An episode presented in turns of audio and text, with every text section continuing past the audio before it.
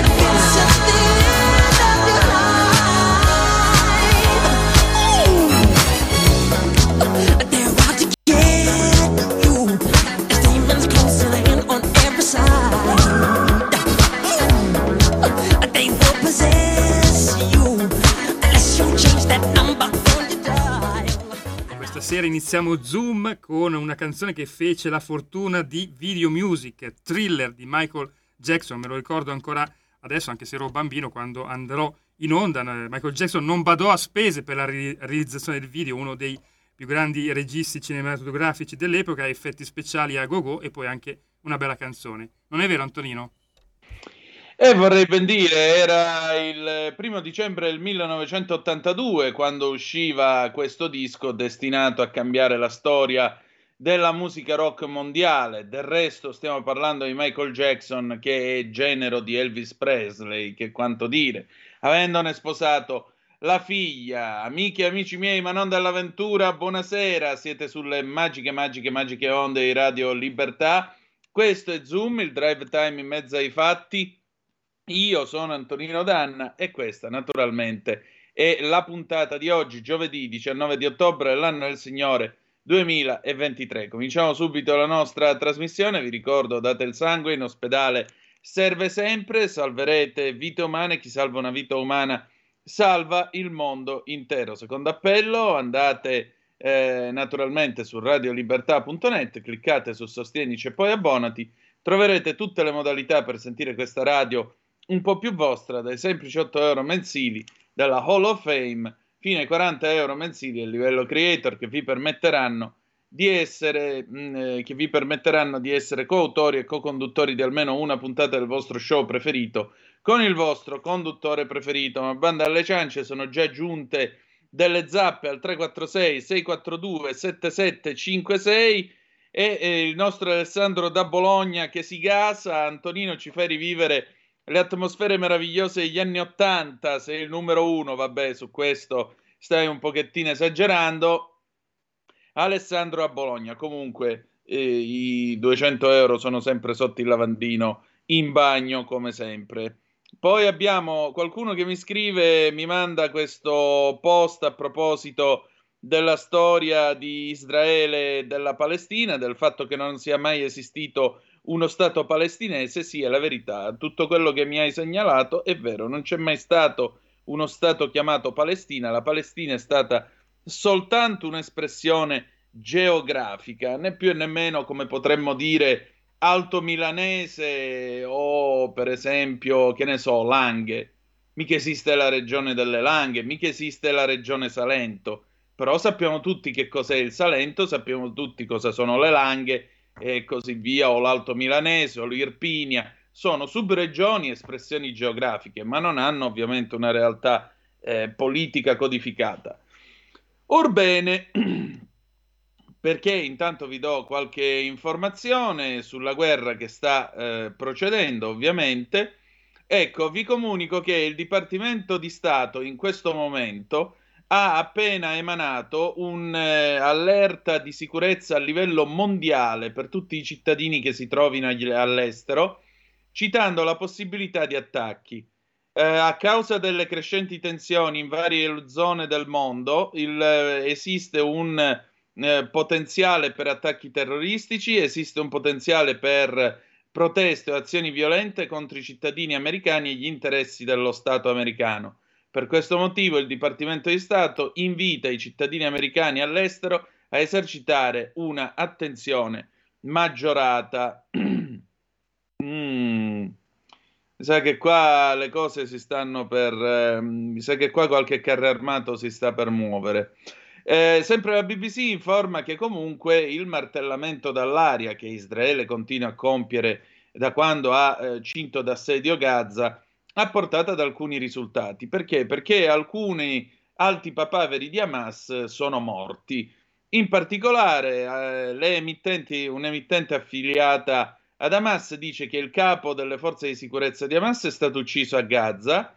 Eh, sono morti anche dei membri della famiglia di Jehad Msain, che è Meisen, che è questo signore qua, questo galantuomo che faceva parte, che era il capo delle forze di sicurezza di Hamas. Poi è morta anche stanotte la vedova del cofondatore di Hamas, Abdella Zizal Rantisi, e sono le ultime figure di livello di Hamas che eh, sono appena, diciamo, decedute in quella che eh, il primo ministro israeliano ha definito eh, la lunga guerra che il suo paese sta combattendo contro Hamas. Inoltre, nella giornata di ieri, l'agenzia di stampa AFP ha riferito che Jamila al-Shanté, la prima donna eletta alla guida politica di Hamas, è stata uccisa sempre nel, nell'ambito di un attacco israeliano. All'inizio di questa settimana le Israeli Defense Forces, che sono le forze armate di Tel Aviv, avevano annunciato su X, che è quello che era Twitter una volta, che Ayman Nofal, eh, indicato come uh, un, un, um, un, dirigente di livello, di alto livello di Hamas, era stato pure lui ucciso. Vi comunico inoltre che sono stati lanciati dei razzi dal Libano contro Israele e infine si stanno preparando, ancora non si sa quando sarà aperto il valico a Rafah, comunque ci sono questi 20 camion, 20 auto articolati, sono tir, caricati con ehm, cibo, acqua, medicine, sono in colonna al valico di Rafah, le eh, varie realtà, come si dice, le varie realtà che si occupano eh, di assistenza umanitaria nel mondo, Croce Rossa e così via, dicono che è una goccia nell'oceano, però intanto questi venti eh, tir entreranno nel territorio di Gaza e scaricheranno il loro materiale. C'è una telefonata, la prendiamo subito. Pronto chi è là? Sì, buonasera Antonino, Antonello dal Veneto, buonasera. Ciao Antonello, dimmi. Sì, alle tue comunicazioni volevo aggiungerne un'altra, ovvero mm. noi qua nella regione Veneto non abbiamo messo le bandiere a mezz'asta. Ecco, questa è la prima comunicazione. Per quelli che vogliono eh, riflettere e, e, diciamo così, eh, impegnarsi mentalmente sulla nascita del, del, dello Stato palestinese, come è stato fin adesso chiamato, ecco, se ci fanno una bella ricerca troveranno che eh, la Palestina in realtà ha origine dalla, dalla terra di Canaan, dalla Filistea, per cui dal punto di vista giuridico uno Stato come l'abbiamo conosciuto per esempio come l'impero babilonese o l'impero persiano o l'impero greco-macedone, ecco la Palestina come Stato, come entità politica non è mai esistita. Per questo i palestinesi sono associati agli ex filistei o cananei. Grazie Antonino, buona giornata. Grazie a te, appunto. Non, non, c'è mai stato uno Stato chiamato Palestina. È inutile che eh, mettono le mappe del 1947 del National Geographic. Ah, guardate, c'è scritto Palestina, non c'è scritto Israele. E che cacchio volevate che ci fosse scritto?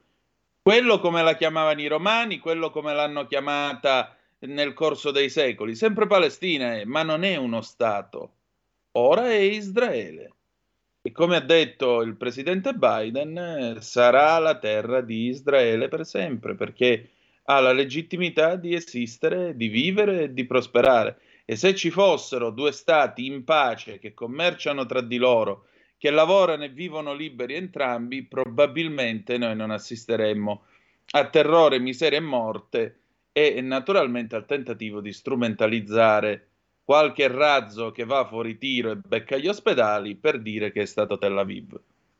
Perché come vedete certi metodi cominciano a essere utilizzati anche da menti che non sembrerebbero così, tuttavia così raffinate. Mi colpiva oggi una comunicazione, stavo ascoltando, credo PG Pellegrin, sarebbe, forse è stato nel programma di PG Pellegrin. A un certo punto qualcuno ha detto questa cosa, che il capo di Hamas non è a Gaza, ma vive comodamente in Qatar all'anima del coraggio, insomma. Nel Qatar non mi pare che la gente muoia nei bombardamenti, anzi. Quindi vedete, questa è gente che strumentalizza dei poveri cristi, dei poveri cristi, a cui viene insufflato ogni giorno l'odio contro Israele e così via, pur di poter perpetuare il loro sistema, che ormai è un sistema di macerie, di fame, di miseria e di morte. Va bene, noi abbiamo cominciato con thriller. Thriller naturalmente è un modo così anche per introdurre il nostro bellissimo Giove Dante D con la professoressa Titti Preta. Stasera torniamo al canto terzo dell'inferno, al canto di Caron Dimonio con occhi di bragia. Perché? Perché è cominciato l'autunno, finalmente aggiungerei. Beh, lo sapevate che Dante ne ha parlato una volta sola nell'inferno? Proprio in questo canto. A lei, professoressa.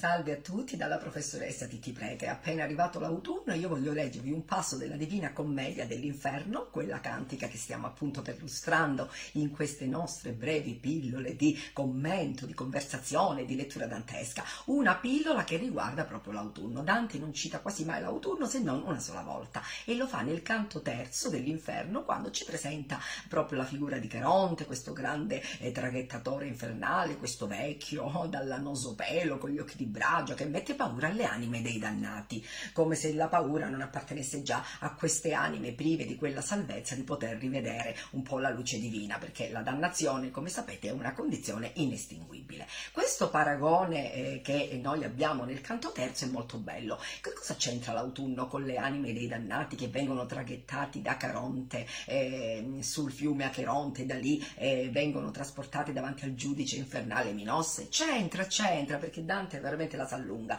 anche perché Dante dipende da questo formidabile poeta che è Omero, anche se non lo conobbe direttamente. E Omero nel sesto libro dell'Iliade paragona la stirpe degli uomini alla stirpe delle foglie e mette in bocca a Glauco queste parole. Eh, come stirpi di foglie, così le stirpi degli uomini. Le foglie alcune le getta il vento a terra, altre la selva fiorente le nutre al tempo di primavera. Così le stirpi degli uomini nasce l'una e l'altra si dilegua. È il sesto canto dell'Iliade, dal verso 146 al verso 149. Vi leggo qualcosa in greco, magari vi piacerà sentire. Oie per fiu longhe ne è, toiede che androno fiulla tamenta ne mosca ma dischei, halle, alla te fiule, pretele thoosa fiuei, e aros de pigigne taiore, os andronghe ne è, e menfiuei, ed è apolegei. Questa proprio era la lettura metrica in esame di quei quattro versi che vi ho letto io in bocca a Glauco. Attraverso Virgilio, che riprese Omero nel sesto canto dell'Eneide, paragonò la stirpe delle foglie, la generazione delle foglie che in autunno cadono e si rigenerano in primavera e le paragonò alle anime dei morti, questo nel sesto libro delle, dell'Eneide, attraverso la mediazione formidabile del suo maestro Virgilio arriviamo al terzo canto dell'inferno. Che cosa succede al terzo canto dell'inferno? Appunto la generazione delle anime che si radunano davanti alla Cheronte, al cospetto di questo terribile traghettatore Caronte, è paragonata alle foglie che cadono. E anche la tristezza, la malinconia, forse quella malinconia che è molto presente anche eh, nella tragicità eh, che si respira nell'Iliade omerica. Ecco, questo senso della eh, malinconia, del dolore, eh, di una sorte avversa e anche la malinconia delle anime dei dannati che praticamente sanno che la loro è una condizione eterna dalla quale non si risolle- risolleveranno mai, un po' come l'uomo che sa di morire, così anche le anime dei dannati sanno di andare incontro a una condizione senza soluzione di ritorno, appunto la dannazione. Dante è veramente un poeta eccelso, dopo Dante altri copiarono questo topos, questo motivo voglio ricordare Shakespeare oppure John Milton e in Italia Leopardi e Ungaretti, ma noi dovendo rispettare la nostra tempistica che deve essere efficace perché la pillola giunga a voi, perché capiate no? eh, il sostanziale messaggio che intendo mandarvi e non voglio distrarvi troppo, noi ci accingiamo appunto alla lettura del terzo canto dell'inferno, in questa nostra perlustrazione mm, così sparsa di questa cantica mirabile che è la prima delle tre cantiche della Divina Commedia. I versi in questione, eh, dopo aver introdotto chiaramente eh, questa, questa, questo canto con la descrizione eh, delle famosissime, celeberrime parole che sono incise sulla porta dell'inferno, per me si va nella città dolente, per me si va eh, nell'eterno dolore, dolore, per me si va tra la perduta gente, eccetera, eccetera. Ecco, dopo questa mirabile mm, presentazione, che scolasticamente tutti ricordano, abbiamo la presentazione di quell'altra figura terribile, quasi mostruosa, di Caronte, il traghettatore infernale, davanti al quale le povere anime, come le foglie che cadono in autunno, si radunano per essere un po' eh, raccolte, poi anche smistate da Minosse, che indicherà la bolgia nella quale devono essere mandate per essere sottoposte ai martiri, ai supplizi infernali umani. Allora leggiamo, leggiamo proprio la parte dove c'è il paragone delle anime de- dei dannati con le foglie. Vediamo prima Caronte che viene presentato, Caronte che parla con, con Virgilio, Caronte un po' crucciato, Virgilio che lo calma e poi Dante osserva le anime che si ritraggono davanti a Caronte e che vengono paragonate alle foglie. Quindi leggiamo dal verso eh, 94 fino al verso 120 del terzo canto.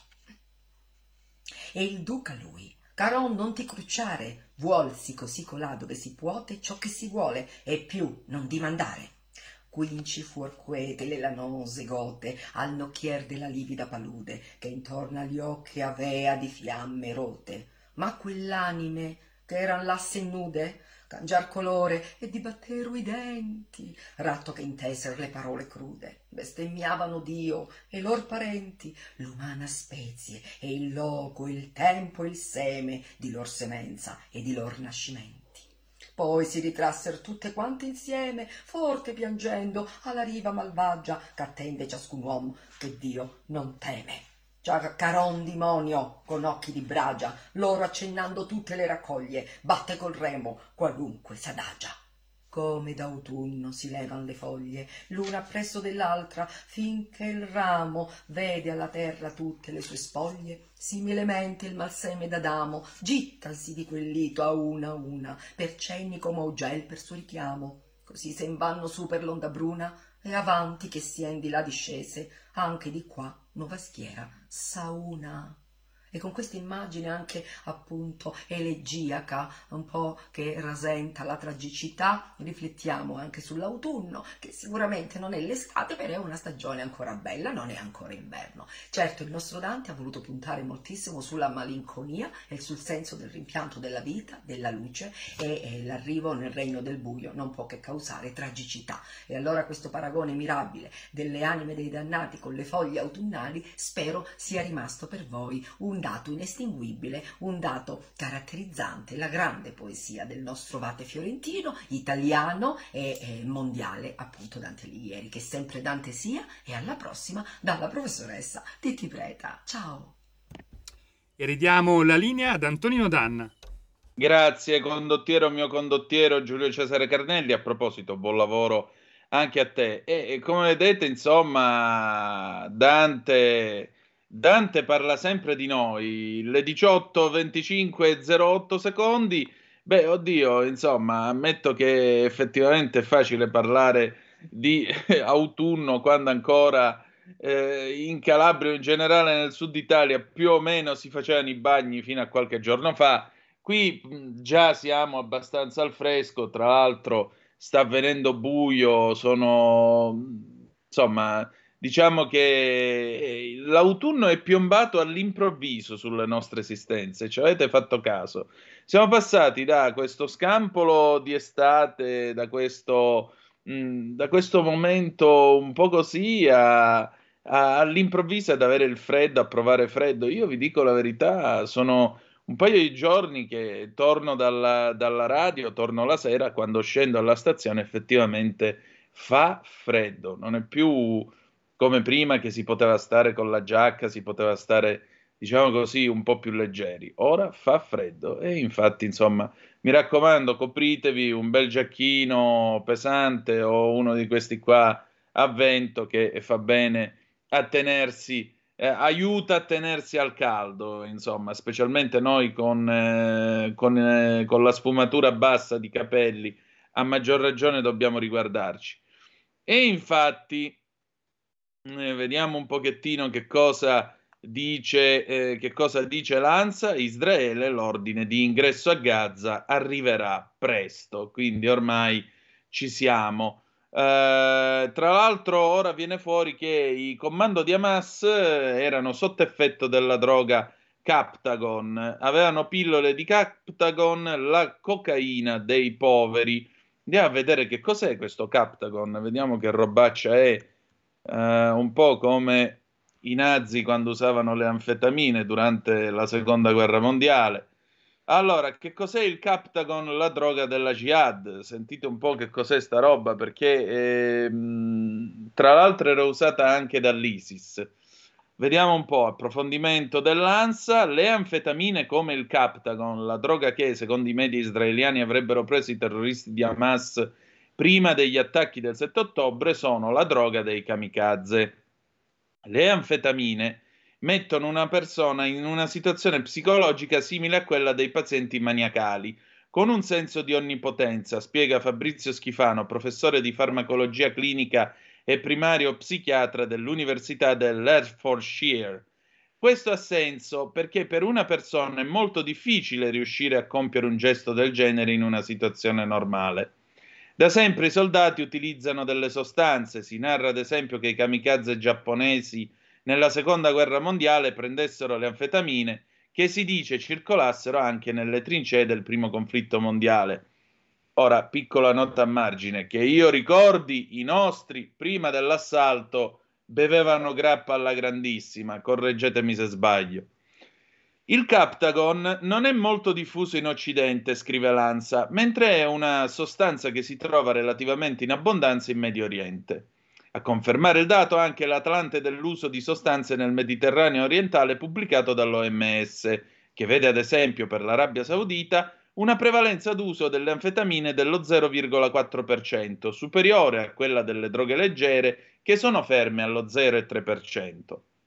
Mentre qui da noi abbiamo i cannabinoidi e le droghe sintetiche come sostanze prevalenti, afferma Schifano, in Medio Oriente sono rimasti alle anfetamine. Il Captagon in particolare non si è visto di recente in Europa. La sostanza, che spesso viene mescolata alla caffeina, era nel sangue degli attentatori di Parigi del 2015 e di Seyfeddine Rezgui, uno degli autori dell'attentato sulla spiaggia in Tunisia del 26 giugno del 15, dove morirono 39 persone. Secondo alcuni report, i curdi ne hanno trovato grandi quantità nelle postazioni dell'ISIS. Oltre al senso di invincibilità ci sono anche altri effetti utili ai terroristi, sottolinea l'esperto.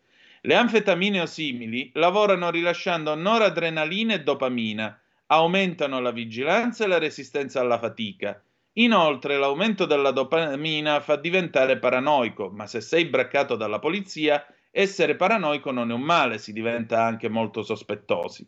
Se a questo si aggiunge la caffeina, aumenta il livello d'allerta e in più sale anche l'ansia, che quando non è eccessiva è anche questa una reazione che può aiutare in determinati contesti. In più si ha un aumento della combattività e dell'aggressività. Questo tanto per chiarire che cosa, di che cosa fossero fatti questi questi signori, si fa per dire, quando hanno fatto quello che hanno fatto, veramente un, un, un momento, veramente una cosa di uno, di uno squallore, di una cattiveria drammatica. Oh, vediamo un po' che cosa sta succedendo al valico di Rafah. Per adesso niente. Comunque il mondo. Eh, chi è qua? Maurizio. Ciao Maurizio, ciao, grazie Antonino e la pubblicità gratuita della droga che ora verrà importata da noi. Maurizio. Che ora è? Le 18.30. La cazzata è arrivata puntuale. Andiamo in pausa, poi torniamo con eh, i Buffalo Springfield for uh, What It's Worth 1967. A tra poco. Stai ascoltando Radio Libertà, la tua voce libera senza filtri né censure, la tua radio.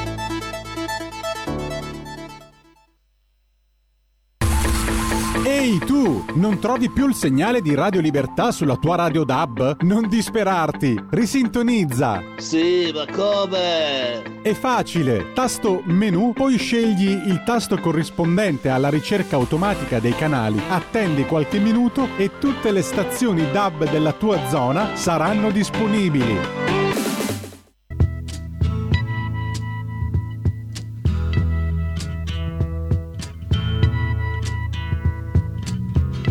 Something happening here. But What it is ain't exactly clear. There's a man with a gun over there telling me I got to beware.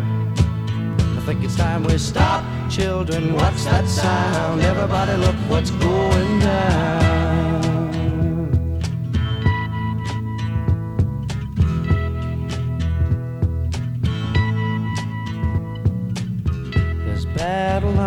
Being drawn.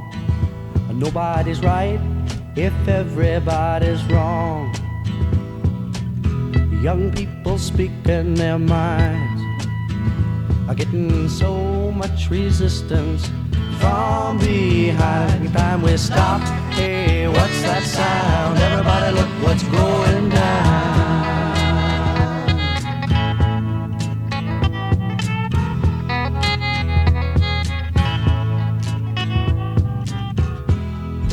Field day for the heat. A thousand people in the street singing songs and a carrying signs. Mostly say hooray for our side. It's time we stop. Hey, what's that sound? Everybody, look what's going down.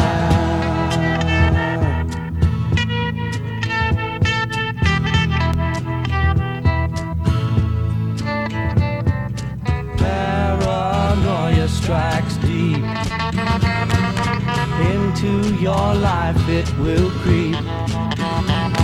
It starts when you're always afraid. Step out of line, the man come and take you away. We better stop. Hey, what's that sound? Everybody look what's going. Better stop. Hey, what's that sound? Everybody look what's going. We better stop now. What's that sound? Everybody look what's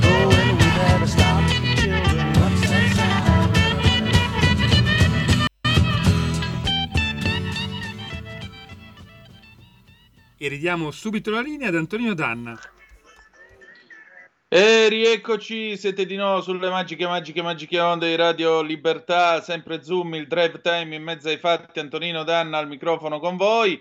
Eh, già che ci siamo, allora vi informo, visto che stiamo facendo polemica eh, sul Captagon, eh, notizia peraltro della quale parlano tutte le agenzie stampa, però siccome mi si è detto che io sto facendo pubblicità a sta droga, vi informo che i nostri figli nei licei addirittura studiano un testo dove si fa pubblicità alla ninfacea cerulea, che è una sostanza per la precisione psicoattiva. E sapete cos'è? Il fior di loto di cui si fanno eh, Ulisse e Soci nell'Odissea. Un libro di drogati, ebbene sì. Io chiamerei il generale Vannacci e lo farei bannare questo libro di drogati scritto da quel porco di Omero. Benissimo, adesso noi ci occupiamo di cose un po' più serie e andiamo a vedere, eh, andiamo a vedere perché è giovedì ed è anche il giorno in cui parliamo con il nostro eh, Giovanni Sallusti e Giovanni Sallusti, amiche e amici miei, come sempre fa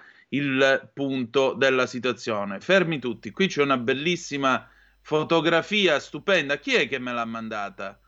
Eh? Chi, chi, sei che hai fatto sta bellissima foto di Verona? La possiamo po- proiettare per favore, Giulio Cesare? Guardate che bella foto di Verona che ci viene mandata da chi ci sta ascoltando. Salve ragazzi, buona giornata. Qui a Verona pioggerellina. Maurizio mi dice era ironico il Captagon, ci mancherebbe pure, però fratello mio, sai com'è? Io sto di qua e non lo vedo che stai scherzando. Allora ti chiedo scusa, però eh, attenzione perché insomma, noi cerchiamo di fare informazione. Torniamo a noi. Allora, salve ragazzi, buona giornata. Qui a Verona pioggerellina. Per prendere un taxi, chiamare almeno un'ora prima che forse ce la fai. Dovevo essere all'ospedale Borgo Trento di Verona alle 8.45. Ho chiamato già in strada sotto la pioggia vicino Piazza Bra fino alle 9.42. Per fortuna all'ospedale c'era pieno di extracomunitari, così anche se fuori orario mi hanno accettata. Ditemi e chiedete perché neanche a pagamento vogliono farci gli esami? Io credo che sia da meditare sia la questione degli esami che la questione del fatto che abbia, la nostra amica non abbia trovato neanche un tassì disponibile. E voglio dire, stiamo parlando di Verona, insomma, mi sembra che sia un posto alquanto civile, ci mancherebbe pure. E... Tempi confusi, amica mia, tempi confusi. E sentiamo un po' che cosa ne pensa il nostro Giovanni Sallusti dei tempi confusi che viviamo, specialmente di tempi così confusi nei quali all'improvviso c'è stata l'incredibile colpo dell'incredibile resurrezione di Joe Biden. L'addormentato si è svegliato. Vai Giulio Cesare, vai. Allora, io stasera ho il piacere di ritrovare Giovanni Sallusti, valentissimo collega, nonché notista politico di Libero. E Giovanni, senti, io stamattina ho letto il tuo pezzo dedicato a Biden. Effettivamente mi hai piacevolmente spiazzato e sorpreso, perché mi sono ritrovato anch'io a pensarla come te. Cioè, improvvisamente abbiamo di nuovo un comandante in capo, incredibile ma vero, e l'altra cosa che tu osservavi e che trovo molto acuta è che il vecchio in questa situazione, quello che fa la figura di quello che dà la mano all'amico immaginario, non è lui, ma l'Europa.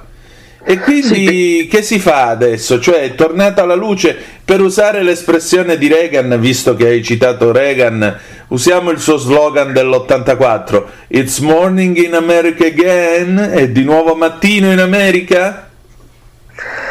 Allora, eh, allora de, diciamo che noi con l'ottimismo della volontà mi viene da rispondere di sì. Ecco. Eh, limitiamoci diciamo alla notizia in cui ci siamo imbattuti ieri, no? Mm. Che insomma da cronisti dobbiamo prendere atto della cronaca. Eh, io come accennavi tu oggi eh, scrivo su Libero mm, Joe Biden non è la mia tazza di tè, non è certo non solo non è il miglior presidente possibile degli Stati Uniti, ma anche culturalmente eh, mm, come dire, non, eh, non, sta nel mio modestissimo pantheon, diciamo. Mm. Però, però, faccio il conista di mestiere. Allora devo rilevare eh, eh, che ieri mh, mm, Biden ha avuto probabilmente quello che è successo il 7 ottobre talmente clamoroso eh, eh, che gli ha innescato un soprassalto eh, di coscienza no? su se stesso e sul ruolo dell'America nel mondo. E insomma, ieri cosa ha fatto? È andato fisicamente in Israele. Eh, ha, ha mh, esplicitato la scelta di campo dell'America, cioè ha detto l'America sta e starà sempre con Israele. Ha partecipato al gabinetto di guerra dello Stato di Israele, prima volta nella storia, che è proprio una dichiarazione come dire, di co-belligeranza, no? il presidente americano partecipa al gabinetto di guerra, eh, eh, ha, de- ha definito Hamas peggiore dell'ISIS e ha chiarito che l'obiettivo principale nell'immediato è eliminare Hamas, ha detto che eh, farà approvare il pacchetto di aiuti maggiore nella storia americana eh, per Israele, addirittura permettimi, usato Tony Fallacciani quando ha incontrato eh, i sopravvissuti al massacro del 7 ottobre quando guardandoli in faccia gli ha detto non c'è bisogno di essere ebrei per essere sionisti, no? ricordiamo Oriana che diceva sono sionista perché Come sono no? occidentale sostanzialmente. Come? Allora tutto questo messo insieme mi fa dire che ieri il quasi 81enne Joe Biden si è comportato da comandante in capo del mondo libero. Non possiamo dire la stessa cosa, per usare un eufemismo, eh, eh, dei nostri politici o politicanti di Bruxelles. Ecco. Sì, appunto, e aggiungerei anche un'altra cosa. Eh, a maggior ragione c'era bisogno di ritrovare il comandante in capo degli Stati Uniti d'America, un po' perché eh, Israele, come del resto ha sottolineato Mario Secchi nei giorni scorsi, è il baluardo dell'Occidente se cade Israele, povera Europa e poveri noi. Ma oltre a questo fatto, perché mh, appunto come tu osservi non c'è una leadership a livello europeo, l'unico tipo di leadership che io sto vedendo in qualche modo esercitare è probabilmente la scelta che ha avuto Giorgia Meloni di chiudere le frontiere stamattina, insomma di, di, di sospendere per il momento il trattato di Schengen e vedere di, far, eh, di fare i controlli alle frontiere. Però ancora noi ci stiamo dibattendo col tema dell'immigrazione. Però immagino che ci troveremo davanti l'ennesimo giudice che farà saltare il decreto Cutro o farà saltare magari i redivivi decreti Salvini. Cioè, ma noi come facciamo a difenderci da questi qui? Dopo che peraltro due giorni fa ne hanno presi due dell'ISIS e non sappiamo, o meglio, probabilmente lo sanno quanti radicalizzati ci sono, ma non riusciamo a cacciarli fuori dal paese. Possibile?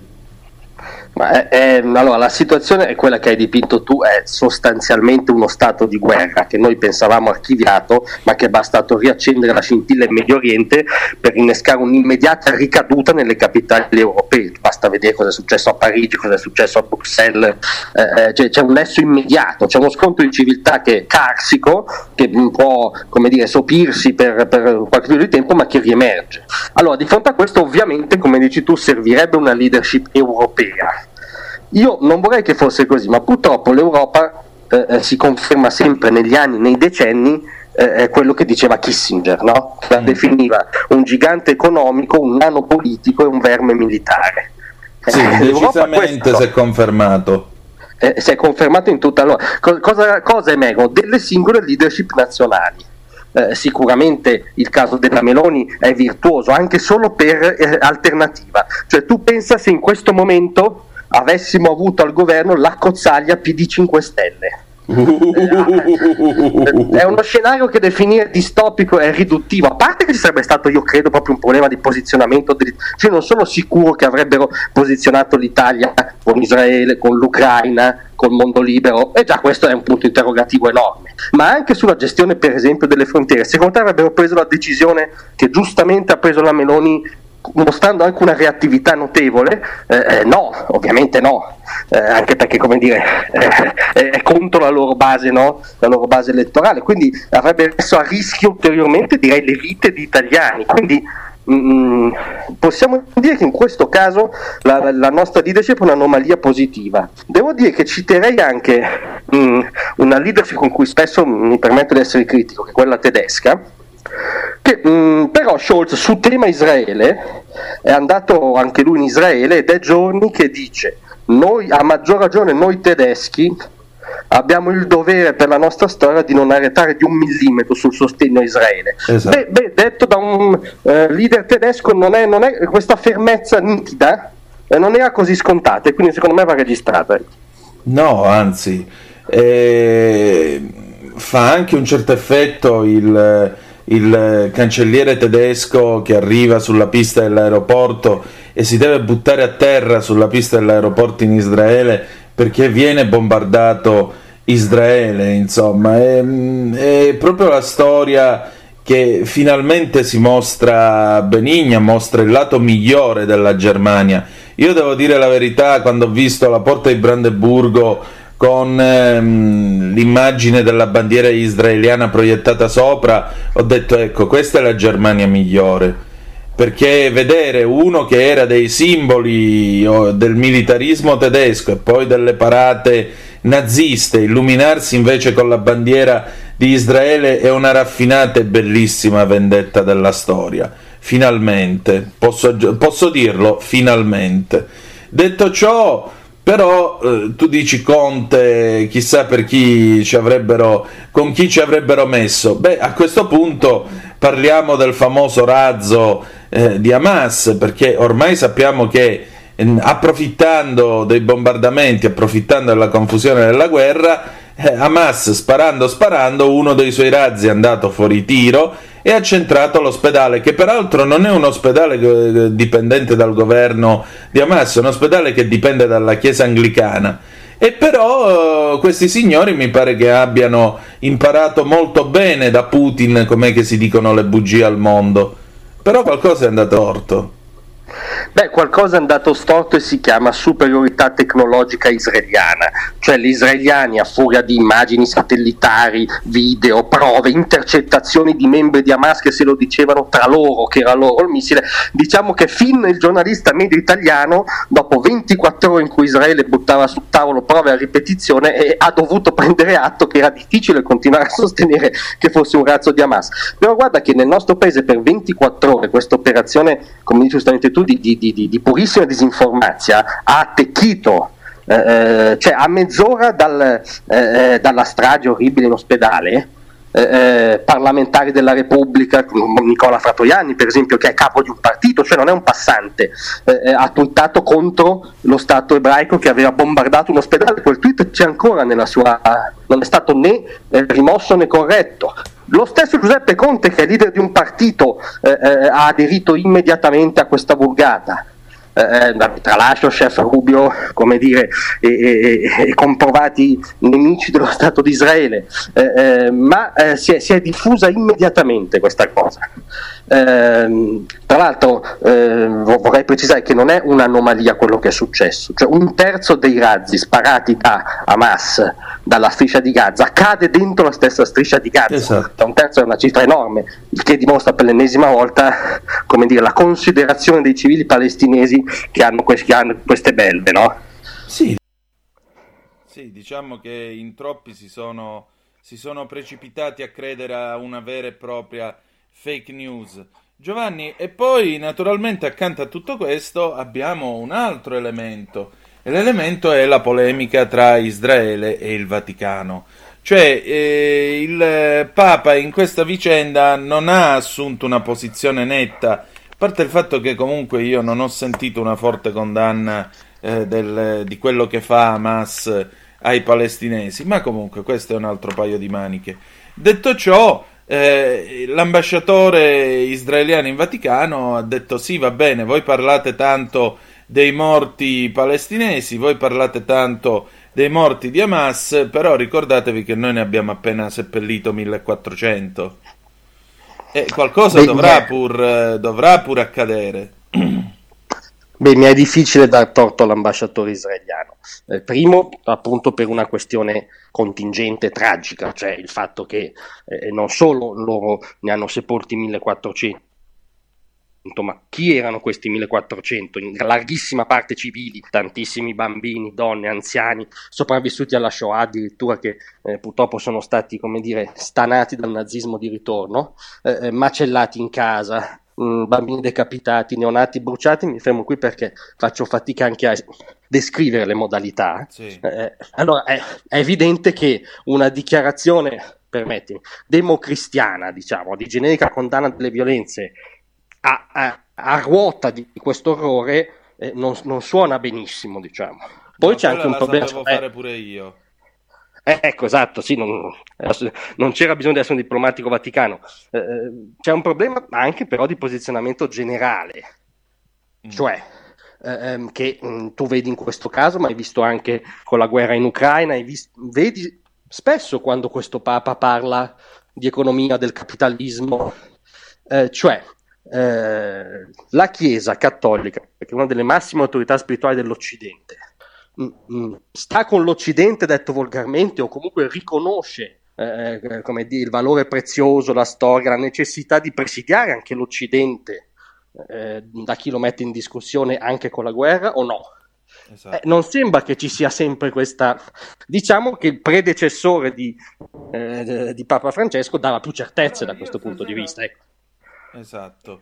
Ratzinger avrebbe avuto molta più attenzione in materia e naturalmente avrebbe fatto sentire ancora di più la sua voce, che è quello che è mancato. Perché sostanzialmente il discorso è sempre quello, no?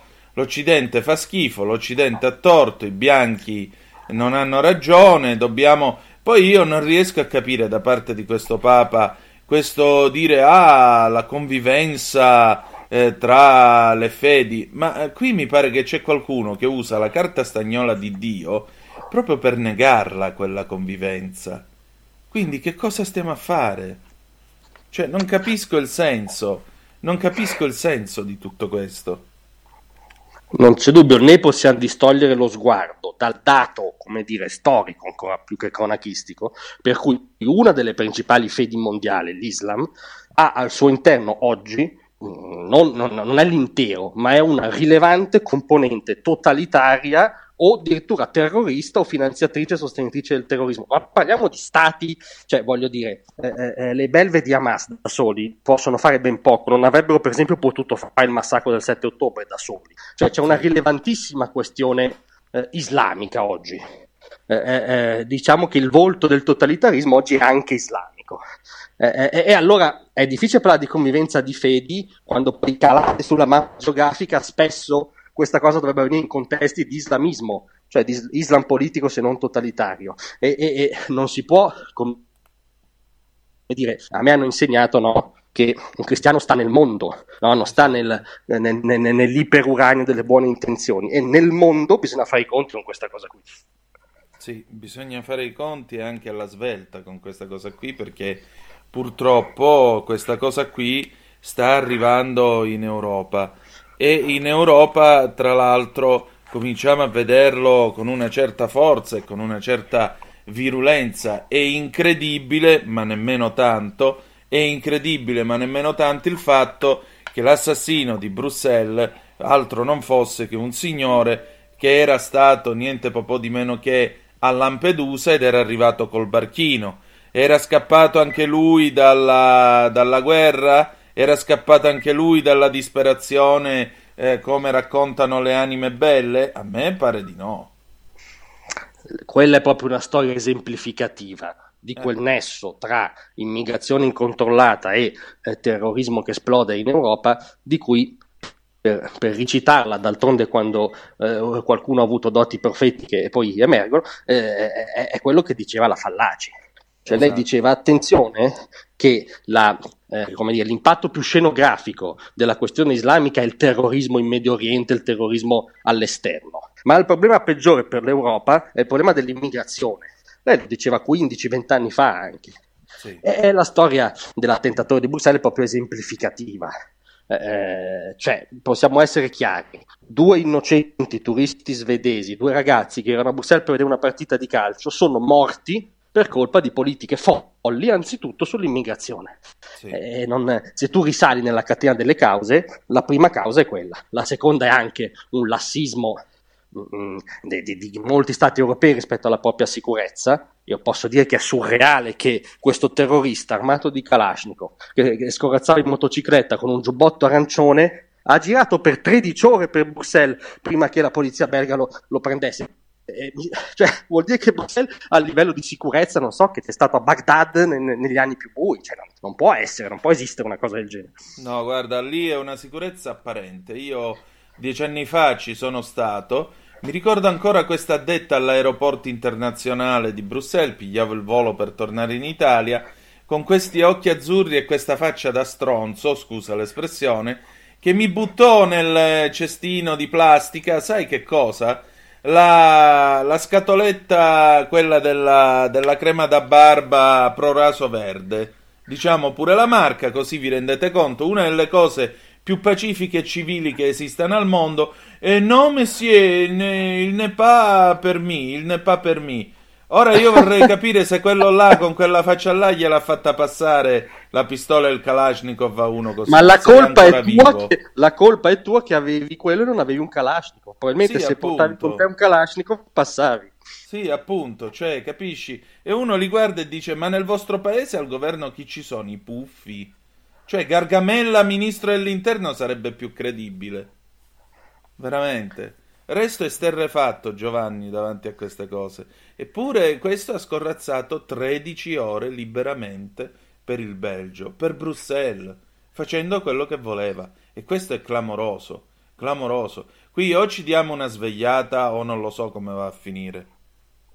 Non c'è dubbio, eh, diciamo che forse è l'ultimo, no? è l'ultimo squillo della storia, perché eh, eh, voglio dire, se non realizziamo che quello che è successo il 7 ottobre in un kibbutz a degli ebrei innocenti, può succedere a degli occidentali innocenti, cioè gli ebrei lì sono semplicemente gli infedeli più a portata di mano per Hamas. A Hamas sì. non interessa nulla neanche della questione palestinese, eh, non, cioè Hamas no. interessa della Jihad, usa la questione palestinese e, e, quindi o ci riconosciamo in quelle vittime, capiamo che siamo tutti potenziali vittime, eh, eh, da, da questo punto di vista ce lo possiamo dire per fortuna che c'è con tutti i suoi enormi limiti un governo di centrodestra in questo momento, perché ripeto, un governo oggi immigrazionista a prescindere sarebbe veramente letale.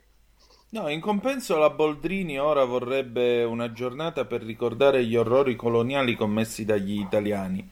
Ora, io non voglio sembrare blasfemo, ma eh, parlando con qualche amico che è stato in missione in Somalia, in parti dell'ex impero italiano, come si chiamava una volta. E tante volte in Somalia, per esempio, gli anziani che parlano ancora perfettamente italiano chiedono quando è che tornate. E vorrei ricordare a chi ci sta ascoltando che la Repubblica Italiana, con la Costituzione più bella del mondo, una colonia l'ha avuta nei primi dieci anni della sua vita, dieci-venti anni della sua vita, ed era l'amministrazione fiduciaria della Somalia italiana che è durata fino all'anno 1960 e l'ONU ci fece pure i complimenti per come avevamo esportato democrazia. Questa cosa viene sempre dimenticata, sempre. Eppure siamo stati potenza coloniale anche da Repubblica. Questa è una cosa che io trovo clamorosa. È, indubbiamente clamorosa ed è clamoroso. Togliatti non aveva niente da dire? Vero, beh, diciamo che mh, mm, con tutti i suoi difetti l'uomo era di un'altra comunque pasta rispetto alla Schlein, ecco via. Sarebbe stato un mio avversario irriducibile, ma eh. rispetto alla Schlein e alla Boldrini era di un'altra pasta, insomma. Vorrei ben dire. Eh, eh. No, la cosa, vabbè, curiosa innanzitutto è, come dire, la, l'argomento di stretta attualità su cui ho deciso di puntare la Boldrini no, questa settimana per segnalare la sua iniziativa politica, ha reputato che l'argomento clou fosse il colonialismo eh, eh, italiano della appunto, prima metà del Novecento con questa appendice repubblicana di, fr- di, fronte alla cronaca di questi giorni mi sembra già surreale la scelta. Ma se vogliamo entrare nel merito, eh, eh, hai ragione tu, lì il trucco è che c'è uno schiacciamento totale tra ovviamente il colonialismo, il fascismo e la dittatura, e, come dire, che, che fa tabula rasa. Però fuori di ipocrisia politicamente corretta, il discorso si può allargare anche al colonialismo occidentale, soprattutto a quello britannico, mh, mm, ci sono frangenti della storia e, e, e, anche popoli rispetto a cui si può discutere quanto sia stato più dannoso o più benefico. Il colonialismo britannico, lo dico sinceramente, in molti frangenti è stato più benefico che dannoso, per esempio. Sì. Però che se dici una cosa del genere arriva la psicopolizia del politicamente corretto e ti, ti porta via, insomma. Certo. Non fosse altro che per esempio agli indiani, oggi Bharat, come volevamo dire, eh, agli indiani hanno insegnato un'unica lingua con cui comprendersi tra di loro, visto che c'erano 300 dialetti. Può sembrare strano, ma gli inglesi l'hanno fatto. Quindi. D'altronde il tratto, se vuoi, comune tra queste ricostruzioni storiche farlocche e per esempio le foglie della cronaca per cui si crede alla versione di Hamas, cioè si dà più credito a dei macellai islamisti che all'unica democrazia del Medio Oriente, è quella no, che Roger Scruton, grande filosofo conservatore britannico, chiamava oicofobia, cioè l'odio di sé, della propria casa, della propria tradizione, per cui anzitutto bisogna cercare le colpe occidentali e le ragioni dei non occidentali. La questione è che i non occidentali spesso sono dei tagliagore o dei dittatori. Eh, questo dice la storia la greca. Esattamente, esattamente. E forse ce lo dovremmo ricordare. Grazie Giovanni. A voi come sempre. Stai ascoltando Radio Libertà. La tua voce libera, senza filtri né censura. La tua radio.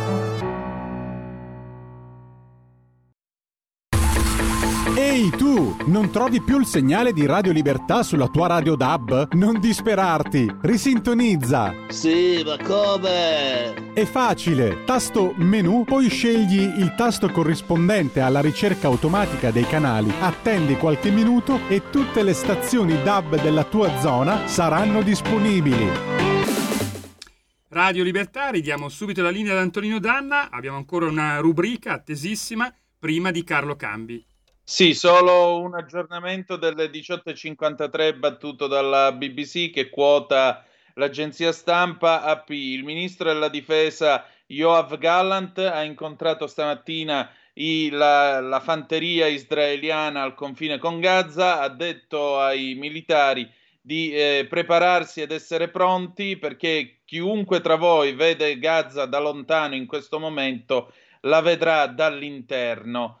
Eh, questo ve lo posso promettere. Quindi il ministro della difesa ha detto chiaramente all'esercito di essere pronto e ormai mi sa che ci siamo quasi. Le autorità egiziane annunciano che domattina, domattina, quindi le 8, le 9 in Italia, il valico di Rafah sarà aperto per permettere a questi 25 camion, secondo quanto riferisce la CNN, 25 camion che sono già stati numerati e controllati eh, porteranno questi aiuti umanitari. Quindi ormai direi che eh, siamo proprio lì lì, viste anche le parole del ministro della difesa israeliano. Epos con Gabriella Ronza, il diluvio universale e poi l'ufficio cambi. Salve a tutti sono Gabriella e vi do il benvenuto sul mio canale. Oggi parleremo di tutti i miti riguardanti il diluvio universale. La maggior parte di voi conosce la storia del diluvio universale come tramandata dall'ebraismo e dal cristianesimo.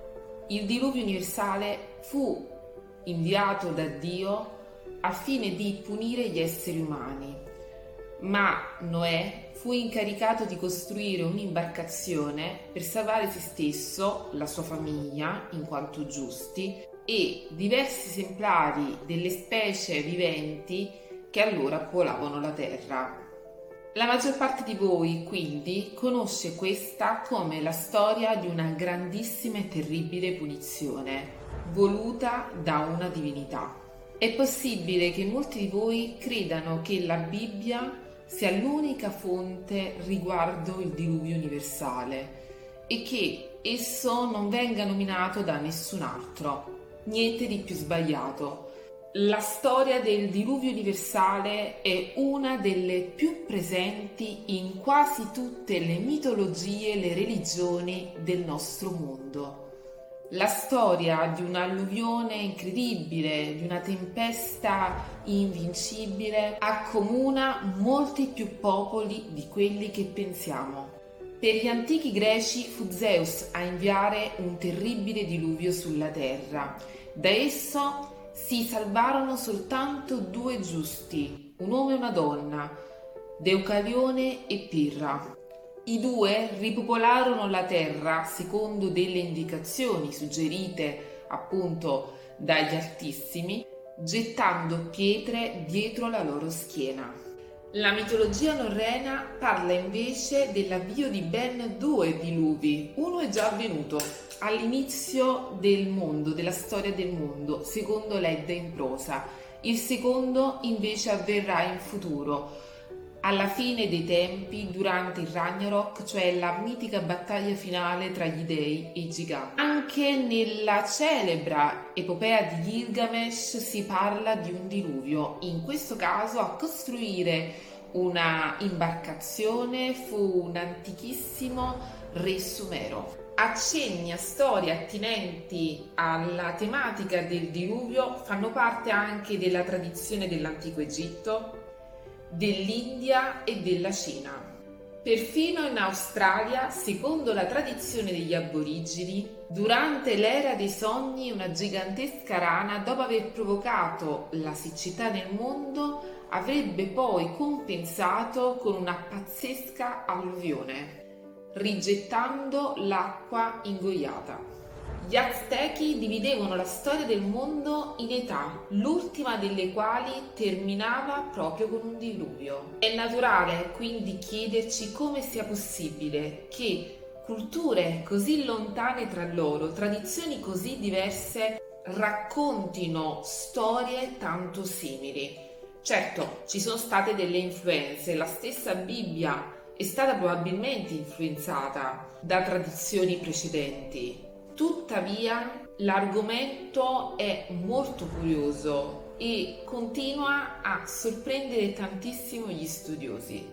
Attualmente esistono tre opinioni sul diluvio. C'è chi crede che sia avvenuto così come spiegato dalla propria fede, chi invece crede non sia mai avvenuto e semplicemente si tratti di un caso di influenze reciproche o di una sorte di immagine archetipica, collettiva, condivisa da più popoli. Il terzo gruppo è invece quello formato da chi ritiene si tratta di eventi realmente accaduti, magari enfatizzati o mitizzati nel corso dei millenni.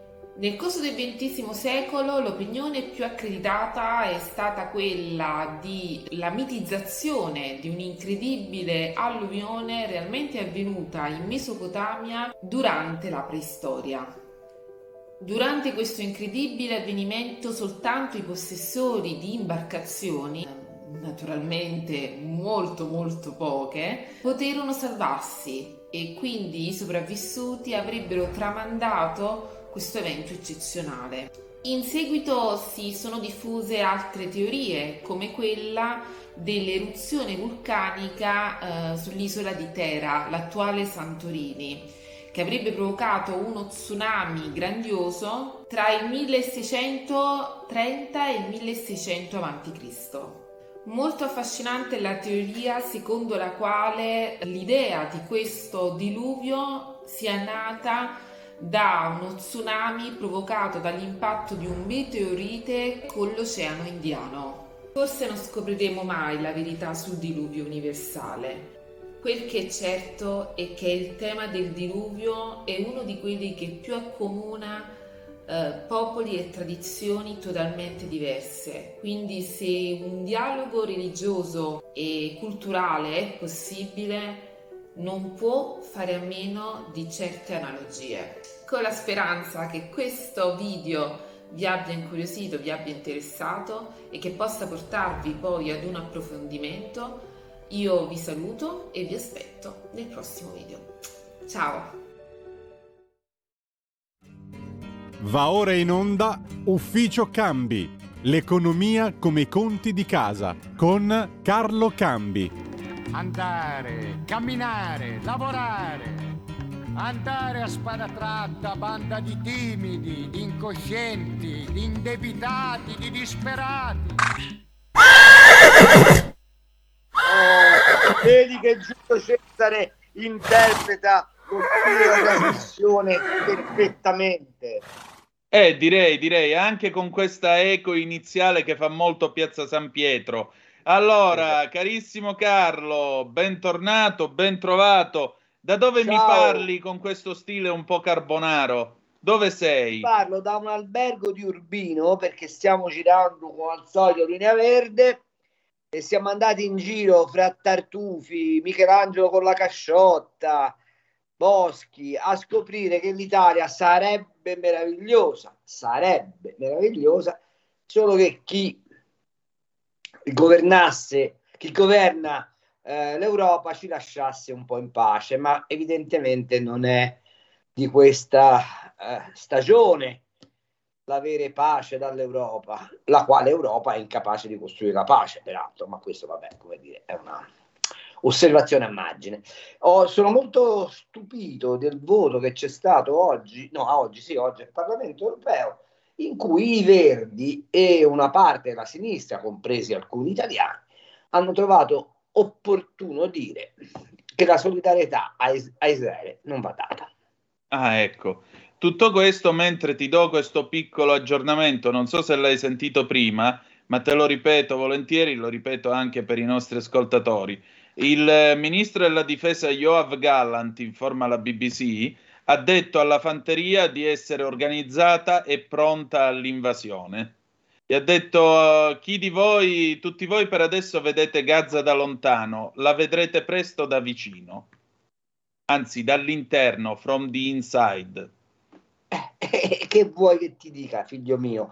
Io Direi scritto, che ci siamo. ho scritto un pezzo sul panorama, che è un'edicola adesso, che comincia con le storiche con la storica frase di Winston Churchill nel 1940 che si presenta il 16 maggio, se non ricordo male la data, alla Camera dei Comuni e gli dice non vi posso promettere altro se non sangue, sudore, e Sudore lacrime. e lacrime. E la cosa che mi fa schiantare da ridere è che mentre succede tutto questo, Mm. due giorni fa il Parlamento europeo, bello bello, ha fatto imbarcare il grande fratello sui pescherecci, dicendo Sì, ah, veramente. salvare il mare, per, eh, bisogna che mettete le telecamere, cioè, fate sapere quanto avete pescato, come se tunisini, egiziani, li- libanesi, etiopi, qui cappero, volete, coreani, cinesi, giapponesi, americani, non fossero nei mari del mondo a, pa- a pescare a mano franca, noi, noi dobbiamo essere più i meglio fichi del biconcio. Comincia a pensare che l'Europa sia pervasa dal delirio di Serge Latouche e, e della decrescita felice, che in realtà è decrescita infelice, ma lo sappiamo tutti, tranne quelli che ci governano. Carlo, ma io mi chiedo, il barchino su cui ha viaggiato quel galantuomo che scappava dalla guerra Non e era un Bruxelles... Ecco, e, al- e a, e a Bruxelles è andata a scannare cristiani innocenti, giusto per e dire. un giudice italiano lo ha, lo ha impedito l'espulsione. Ecco, e uso cristiani non in tema religioso, ma perché nel meridione d'Italia definiamo le persone con questa parola. Allora, quel galantuomo lì, no? Secondo te ce l'aveva la telecamera sul barchino? No. Era a norma? No, no, non era a norma. Mm, Ma la cattivello. No, ma la signora von der Leyen, da cui Eh. il castello ulula e la von der Leyen Ululì. Che cosa ha detto l'altro giorno dopo averci sfrantumato i cabasisi sul fatto che siamo gli annegatori di africani nel Mediterraneo? E aggiungerei anche dei maiali, perché ci sta sempre bene. E anche di me, che cosa ci ha detto? Ah, Che ci ha detto? espellere i clandestini su posti pericolosi Ah. è cosa buona e giusta. Io vorrei domandare alla baronessa disarcionata dal cavallo come eh, alla Luigia Pallavicini eh, Caduta da cavallo. quel cavallo Qui stiamo foscoleggiando alla grandissima. Foscoleggiando. Vorrei chiedere, signora von der Leyen, ma noi come cappero facciamo a sapere se il clandestino che sbarca è potenzialmente un terrorista? Eh, bella domanda. E allora, se ella si converte all'idea che il clandestino che sbarca in quanto terrorista può essere espulso, lei parla di quelli pericolosi. E poiché non possiamo stabilire a priori se quelli che sbarcano sono clandestini, e siccome lei ci dice che possiamo mettere telecamere sui nostri pescherecci perché suppone che esista la frontiera del mare, e cioè che una volta che abbiamo messo la telecamera sui pescherecci europei si salva tutto il pesce del Mediterraneo perché ha- ci sono le frontiere in mare, perché a questo punto si deve supporre che l'Europa ritenga che in mare ci sono le frontiere, giusto?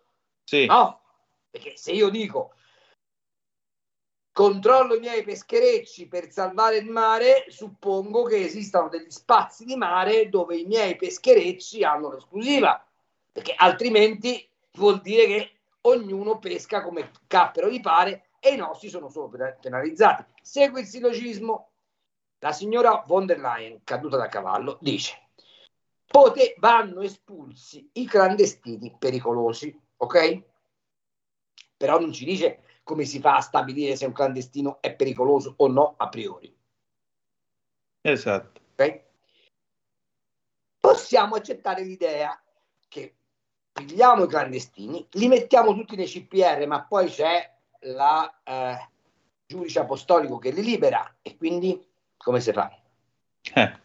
Come si controllano? No, allora ma bisognerebbe concludere che tutti i clandestini che arrivano sono potenzialmente pericolosi e dunque non si piglia manco uno, ok? Esatto. Però poi ci dicono che in mare non ci sono le frontiere e che quindi pensare di bloccare l'arrivo in mare è criminale. Ma contemporaneamente ci dicono che poi dobbiamo controllare i nostri pescherecci perché evidentemente in mare ci sono le frontiere. Certo. Non ti pare una presa di una gigantesca presa per i fondelli, per cui ognuno se la giusta come gli pare, tanto quelli che schiattano sono gli israeliani? Esatto, è il famoso articolo 29 della Marina di Franceschiel. Esatto. l'ingop vanno a Bash, la Bash vanno a Ngop e tutte facendo a Muina per lo stesso per Il tutti. facite a Muina, vabbè, esattamente. Ma io Solo vorrei, vorrei dire... italiano, il facite a Muina Esatto. costa 140 miliardi all'anno che mandiamo a Bruxelles, cioè, a occhio, no? Ecco, oh. Quindi voglio dire, insomma, stiamo un miliarduccio di tipo di- questo nei prossimi tre anni lo diamo ad Hamas, volevo ricordarlo. sì, di cui un miliardo diamo ad Hamas che, che mi fa venire ogni volta, mi viene in mente, una ba- è, è- è cinico dirlo, però tanto i nostri, le nostre ascoltatrici e i nostri ascoltatori sanno che noi abbiamo in testa di fare porno economy e quindi prima o poi eh, cioè, ci scappa. Decisamente. La, la barzelletta del- del- della signora casalinga bolognese che pensando ai tempi belli quando la coppia funzionava guarda il marito inlardato dai tortellini e gli fa ah se tu mi amassi. E lui gli risponde ma no che non t'amasso. Quindi amasso è questo. Esatto. cioè noi stiamo giocando con una è come se stessimo giocando a pallavolo con una bomba disinnescata. In Europa. Ma non ce ne rendiamo conto. Se perfino Sleepy Joe. E che è tutto dire eh, se perfino Sleepy Joe manda due portaerei va dagli israeliani e dice ragazzi sono organi sessuali amari.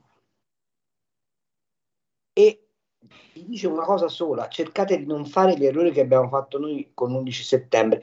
E tutta la stampa ben pensante ha, pensato eh gli errori dell'11 settembre sono non sapere cosa fare dopo no gli errori del post 11 settembre a cui si riferisce Sleepy Joe non è il fatto che non si sapeva che fare il giorno dopo, è che non si è fatto ciò che si doveva fare il giorno dopo, Certo. e cioè sottrarre l'Occidente da tre, ho capito, da tre ti- tirannie, quella energetica, quella finanziaria e quella terroristica. Cioè ci vuole un'altra lepanto, ragazzi, parliamo se chiaro. Andiamo avanti. Abbiamo una telefonata. Nando, palesati. Pronto? Ciao, Ciao Nando. Pronto? Sì. Sono Mauro di Reggio, non Nando. Oh Maurino, ciao. Ah, eh, si è sbagliato Carnelli, Ecco. dici tutto. A Candy volevo chiedere solo una cosa. Ormai è approssimativo. Ecco, si è approssimato. Stante Dici la Mauro. direttiva passata, passata in- a Bruxelles del, del- del- del- del fatto che del 2024 non si potrà più piantare mais e grano, grano duro, per cui No, anzi, in- non lo sei, non si l'80%, può- l'80% riguarda tutti i della cereali, Mauro. Mauro, mi senti? Eh, Riguarda sì, tutti ti i cereali. Tutti i cereali. Beh, eh, cioè la, la capitanata, tutto le, le la Puglia Sì, grano allora, andrà vero. PAC dice che, non devi, che devi fare rotazione obbligatoria su tutti i cereali, non sul grano duro e sul mais, su tutto ciò che è cereale. Il punto Mm. L'unico punto interrogativo che c'è è sul riso, ma io sono convinto che essendo la dizione cereali riguardi anche il riso. Vai avanti, scusami l'interruzione. No, il fatto, il fatto è che, eh, per esempio, per il mais, eh, se tu prendi la pianura padana ti dà l'80% del mais. Quindi praticamente vogliono uccidere l'agricoltura italiana e l'allevamento. Perché, perché rimaniamo senza, senza mais. Ti dice puoi piantare un'altra cosa, ma se la redditività del mais è quella più alta rispetto, per esempio, è tre volte quella che può essere la soia, poi cosa diavolo andiamo a fare noi? E poi voglio, voglio terminare dicendo una cosa. L'Italian Sounding quota circa, noi esportiamo il 60%, no? E quota circa 120-130 miliardi. Però c'è un fatto da dire che eh, eh, all'interno dell'Europa vige il, il DOP, l'IGP e, que- e queste denominazioni qua, ma nel, nel Mercosur, negli altri trattati internazionali se ne fottono altamente perché non è qualificato questo, eh. di questo bisogna anche, anche perché poi non riusciremo a produrlo. Grazie. siccome mi sono ampiamente speso sulla verità sul tema, che ho la presunzione di conoscere abbastanza bene, vi rendo edotti di che cosa realmente c'è scritto nella PAC. Nella PAC c'è scritto che non si può più seminare grano su grano, mais su mais, probabilmente riso su riso. Mm. Stiamo E bene. Per questo perché? Perché voglio reintrodurre la rotazione. Ora, la rotazione è una pratica che gli agricoltori fanno da quando esiste l'agricoltura, cioè più o meno da 12.000 anni, perché hanno capito che i terreni si impoveriscono o, o- o hanno bisogno di essere reintegrati di alcune sostanze fertilizzanti, minerali, è nulla che ve la sto tanto fare lunga. Ma guardate che c'è scritta anche un'altra cosa. È vietato bruciare le stoppie dopo la trebbiatura. Io non so se vi è mai capitato, ma moltissimi eh, di coloro i quali seminano mais, grano, grano tenero, frumento, eccetera, eccetera, quando hanno trebbiato incendiano le stoppie, da Sì. cui quella straordinaria cosa che è il grano arso che si trova nel Foggiano in Capitanata, e cioè il grano che, come sapete, da- dalla cuticola viene protetto dalla fiamma, ma si tosta sostanzialmente. E lì c'erano le famose spigolatrici che, essendo povere in canna, povera gente, andavano raccogliendo questo grano arso, ne facevano farina e il rapporto era un chilo di farina bianca ogni 20 kg di farina da grano arso.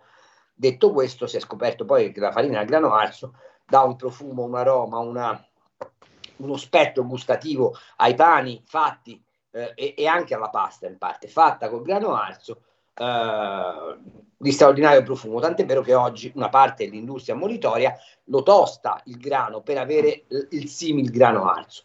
Ma il motivo per cui si fa questa pratica è molto semplice. Perché una volta che tu hai stressato il campo azotandolo molto per far crescere il grano, il cereale, hai poi bisogno di reintegrare carbonio. E come fai a reintegrare carbonio? Semplicemente bruciando. Bruciando lasci del carbonio in campo. Ed è una pratica di rifertilizzazione assolutamente naturale che l'Unione Europea vuole vietare perché? Perché i campi che bruciano producono acque. Lo stesso motivo per cui vorrebbero evitare che seminassero troppi cereali perché sono convinti che il cereale, siccome fissa moltissimo azoto e quindi ciuccia, sci- ehm, eh, libera poi CO2, sia inquinante. Ma il punto qual è? È che se tu me lo scrivi anno su anno, questa roba qua, io non ho il tempo di fare la rotazione, perché la rotazione va programmata. Io ho metti 10 ettari a grano e ce n'ho 4 a fagioli, ok? Cosa faccio? Per due anni faccio grano, poi mi programmo e faccio 10 ettari di fagioli e 4 di grano, cioè sposto le produzioni. Se invece tu il blocco me lo dai sull'anno, mi costringi a non seminare. Oppure, ecco dove vuole arrivare l'Unione Europea, tu rinunci ai contributi PAC che sono quello che tiene in piedi l'agricoltura, parliamoci chiaro, e allora fai come ti pare. Ma se rinunci ai contributi PAC, quella terra diventa disponibile, sapete per chi? Per le multinazionali che verranno qua a seminarci ciò Benissimo. che serve per fare i cibi Frankenstein. Questa è la vera storia. Straordinario. Straordinario. Si bruciavano le stoppie, si facevano le, tasce, le fasce tagliafuoco. Dopodiché, alla fine di settembre, arrivava il trattore generalmente meglio a cingoli con l'aratro, scassava profondo 70 cm e si ripartiva. Esatto. E si ripartiva. Oggi non si può fare. Mamma mia. A meno che tu non rinunci ai contributi europei, ma se rinunci ai contributi europei vai fuori mercato.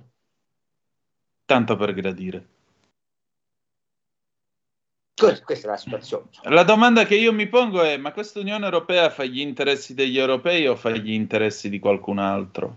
No, fa Perché a questo di... punto è evidente che faccia gli interessi di qualcun eh, altro. L'agricoltura fa gli interessi solo di alcune multinazionali che comandano a Bruxelles e fanno come gli pare. Uh, generalmente mi pare che faccia gli interessi soltanto del, dell'eurocrazia, perché dei cittadini europei non ne frega assolutamente nulla. Uh, la dimostrazione più palese ed evidente ce l'hai con questo patto di stabilità che ci incombe sulla testa. Il buon Giorgetti fa di tutto per evitare conseguenze, ma da quel che si capisce l'euroburocrazia non gliene frega assolutamente nulla. Poi, peraltro, abbiamo un commissario europeo, parliamoci chiaro, che si chiama Paolo Gentiloni, che è più PD che italiano e che chiaramente non agevola la discussione intorno all'escludere alcuni investimenti dal patto di stabilità, nel ragionare sulla spesa per interessi del debito, eccetera, eccetera. Sai, se tu all'Italia gli chiedi un avanzo primario che stia capace di, di, di, di abbattere l'1% il debito ogni anno a occhio e croce ci chiedi e più accantoniamo 80 miliardi all'anno di, inter- di, soldi per il pagamento del debito, degli interessi sul debito, con questi tassi della BCE, più o meno ci stai chiedendo di avere un avanzo di 140-150 miliardi. Ora 140-150 miliardi su un gettito complessivo di poco inferiore ai 900 miliardi significa un incremento di tassazione del 15, 16, 17%. Quale paese, avendo già una tassazione che sfiora complessivamente, se ci metti le addizionali, le tasse regionali, i vari balzelli, cioè sfiora il 62-63%, se ci metti sopra un altro 17% arriviamo all'80% di tasse. Cioè è una roba che un sistema produttivo non è in grado minimamente di reggere, vuol dire condannare un paese di fatto al fallimento. Ma devo dire, e questo mi dispiace perché sto parlando a Radio Libertà e che quindi probabilmente alcuni dirigenti della Lega si risentiranno delle mie parole, ma devo dire che questa legge di bilancio è una legge di bilancio che non ha né capo né coda, perché eh, si premiano, si dice, i ceti più deboli, la perché si vuole fare, andare incontro ai ceti più deboli, ma il tema è un altro. Questo paese cresce troppo poco per rendere sostenibile l'interesse del debito. Quindi quei soldi non andavano messi a sostegno dei, delle fasce più deboli, ma andavano so, messi a totale investimento per il rilancio dell'economia. E poi c'è un piccolo particolare che vorrei discutere con i nostri ascoltatori. Uno dei, ah, uno, l'unico parametro che viene utilizzato in Italia per erogare questi contributi, per erogare questi sostegni, per dare tutta quella infinita serie, pletora di bonus che vanno dal bonus bebè al bonus occhiali, al bonus lavatrice, al bo- è l'ISE. Ok? Io ho proposto a, a Panorama di fare un pezzo con questo titolo. Si, le- si scrive ISE, si legge ISIS. Mm. Ora te mi dirai perché? E te lo Eh. spiego. Perché ad avere l'ISIS più, l'ISEE più basso sono tutte le famiglie di immigrati, che sono quelle che in- occupano gli asili nido, che sono quelli che occupano gli ospizi, che sono quelli che hanno tutti la... La domanda è, ma quei soldi lì rimangono in Italia o vengono impacchettati e spediti nei paesi d'origine?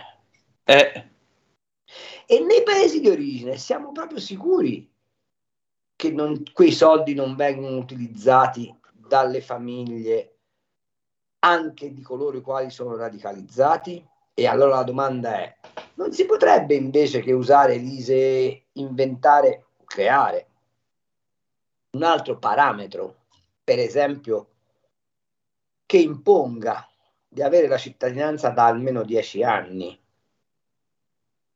prima di poter accedere ai benefici? O non si potrebbe cominciare a fare un altro tipo di ragionamento? Io non do più favoritismi di questo tipo, ma rendo più efficienti i servizi, per cui l'accesso ai servizi è un accesso facilitato. Oppure posso anche pensare di dire concentro il sostegno non a pioggia come viene dato oggi, ma su interventi specifici. Ecco, questa finanziaria, secondo me, eh, ha cercato di mettere il governo al riparo dalla contestazione della sinistra, ma non va incontro a un segnale chiaro da dare ai ceti produttivi del ragazzi, forza sui remi, perché ci abbiamo di fronte un problema, generare quanto sviluppo si quanto più sviluppo si può per aggredire la montagna del debito pubblico, che è quella che ci rende meno liberi, perché è con la montagna del debito pubblico che poi a Bruxelles ci bacchettano ogni due per tre e ci tengono al guinzaglio. Non mi pare che si sia presa quella strada, oppure ci vuole il coraggio di dire vado in Europa, pianto un casino bestiale e siccome il mio debito pubblico in larga misura almeno dal 2000 in avanti, è generato da un errore di calcolo sul valore dell'euro e dal fatto che alcuni paesi, in particolare uno, la Germania, ha utilizzato l'Europa se esclusivamente a proprio beneficio, lo dimostrano differenziali, per esempio, dell'andamento degli stipendi, lo dimostrano differenziali di produttività, lo di- dimostrano i differenziali di surplus di bilancia commerciale, dicendo, vabbè, ora eh, dobbiamo trovare il modo di rimettere in pari la baracca perché vedrai, e ci scommetto, che fra una quindicina di giorni tornerà a splendere la stella del MES e a questo punto voglio vedere come fai a dirgli no, non lo firmo. 30 secondi di pausa e torniamo tra poco. Stai ascoltando Radio Libertà. la tua voce libera, senza filtri né censura. La tua radio.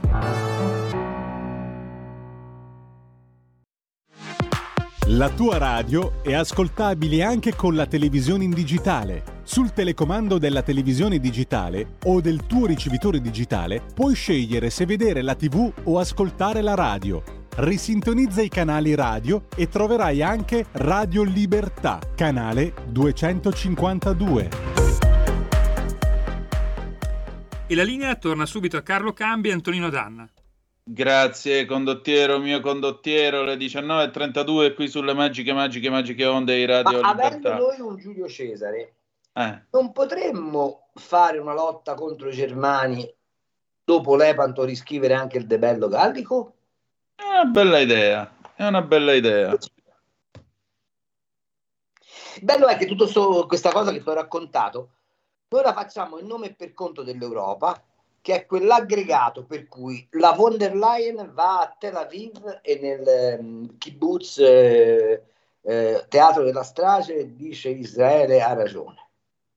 Poi interviene Borrell e dice "Mm, ma Israele si sta macchiando di delitti contro l'umanità è bene che gli israeliani stiano calmi. Poi arriva Charles Michel, che è il presidente del Consiglio europeo, quindi quello che parla a nome dei 27 stati, che siccome non sono d'accordo, tra questi 27 stati c'è anche chi, diciamoci la verità, non si è dimenticato che gli ebrei non gli stanno simpatici. Mm.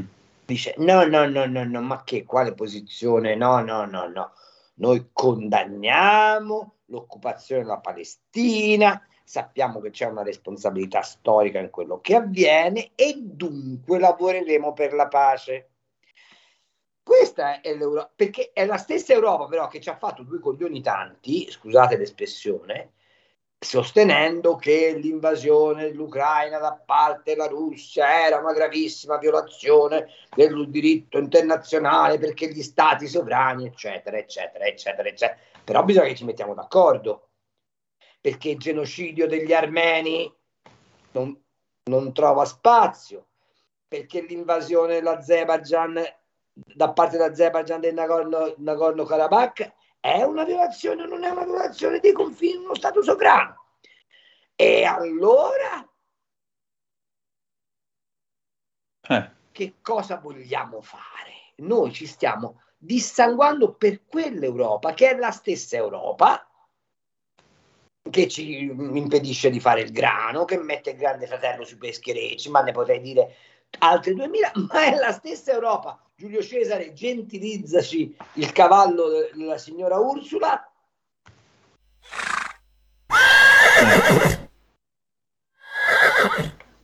Che ci vuole mandare a piedi perché fa la lotta ai motori endotermici, poi una mattina si sveglia e dice ai cinesi cattivoni, state facendo dumping con le vostre auto elettriche contro le auto elettriche europee, leggi Volkswagen. E eh, ragazzi, no, eh. No, questi sono no. veramente fuori dal mondo. È, è, un po' troppo. Il problema qual è? È che nell'imminenza delle elezioni europee, perché ci sono a giugno del 24, invece di avere un centrodestra italiano compatto nella denuncia dell'incapacità dell'Europa di essere qualcosa di ulteriore di una semplice unione contabile, c'è una guerra di posizione per cercare di avvantaggiarsi del voto degli italiani partito per partito. Io vorrei fare un appello a Meloni, Salvini, Tajani, eh, all'UDC, a tutti quelli che stanno da una parte che non è quella del centro-sinistra. Ma perché non lottate uniti per spiegare agli italiani qual è la fregatura dell'Europa e poi dopo vi dividete, ovviamente come è ovvio che sia, i consensi che riceverete, ma andando a Bruxelles a chiedere il cambio di passo delle cose. Perché altrimenti noi possiamo fare tutto quello che ci pare, ma il vincolo che ci hanno creato è talmente forte che da qui a poco tempo saremo un paese vassallo. Vi faccio notare, e lo dico, che siamo andati in campagna elettorale con l'affermazione non aumenteremo le tasse.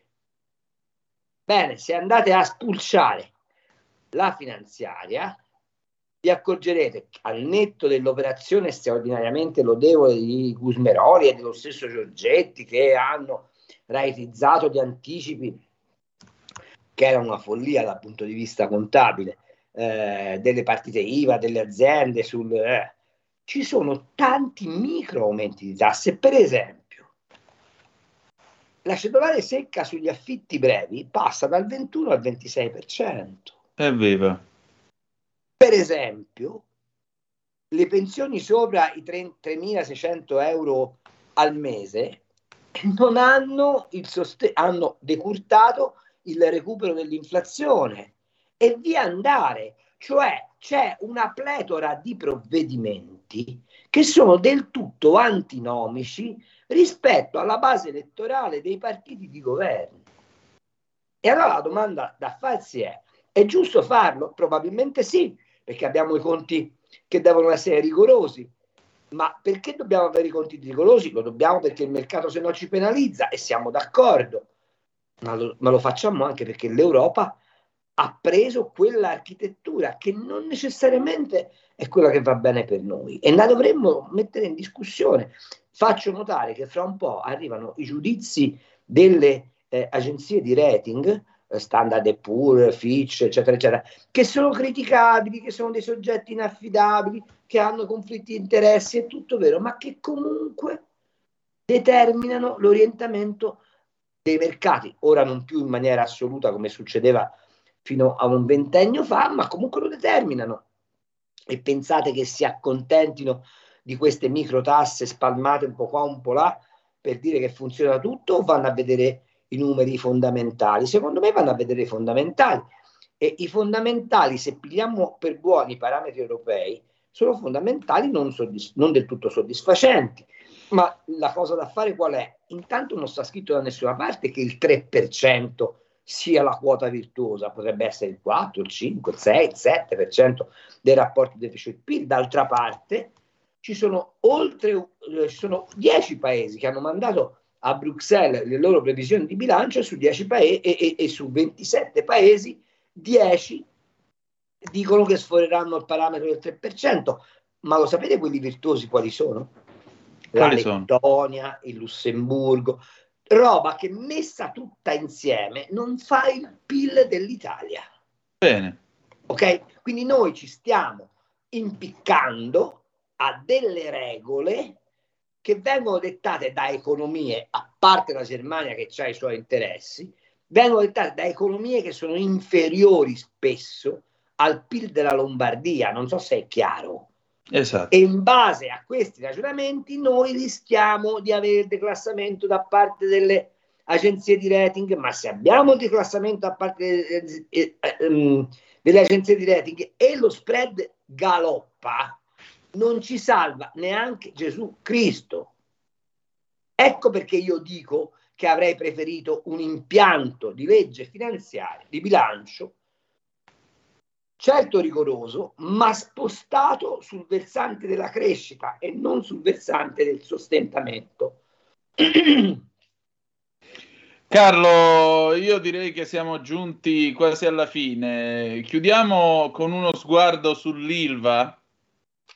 Ah, è meraviglioso. Ho scritto un pezzo su panorama questa settimana. Mi sembra, quando l'ho, l'ho riletto ieri, ho detto: Ma che cazzo, stanotte, la notte mi è venuta in sonno una, una pitonessa che mi ha raccontato il futuro.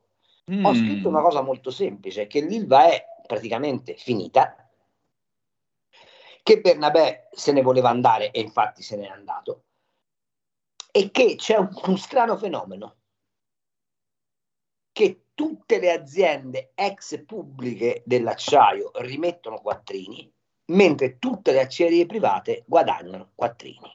Eh, allora qualcosa non va. Allora, qualcuno bisogna che questa equazione la spieghi.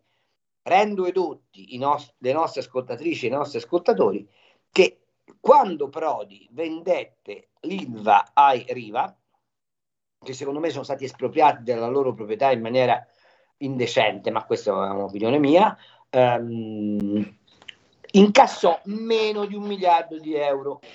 Mm. Dalla cosiddetta privatizzazione a oggi, sai quanto è costata l'Ilva al contribuente italiano? Quanto? Qualcosa meno di 7 miliardi di euro. Perché noi gli affari li abbiamo fatti così. E perché privatizzammo l'Ilva? Perché dovevamo dire, mantenere la promessa che Mario Draghi aveva fatto sul Britannia, venderemo gli asset di Stato per rispettare i vincoli e entrare nell'euro. Come vedete, tu se tieni, il cerchio si chiude. Amen. che altro aggiungere, Carlo? Amen. Che Ci vorrei, solo da partito che pregare. queste cose le di- che vorrei un partito che queste cose le dice. Tutto lì. Sì. È quello che dico pure io, è quello che dico pure io. Ma noi le diciamo qua e tutti ci ascoltano, che è la cosa più importante.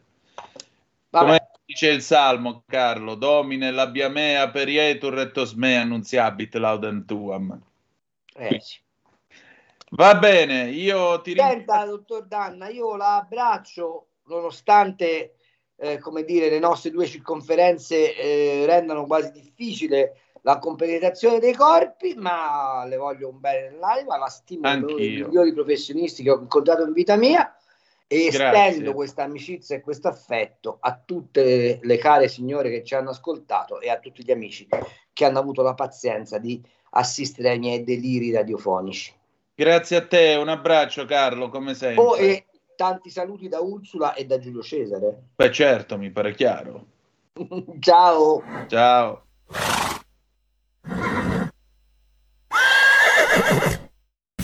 Avete ascoltato Ufficio Cambi.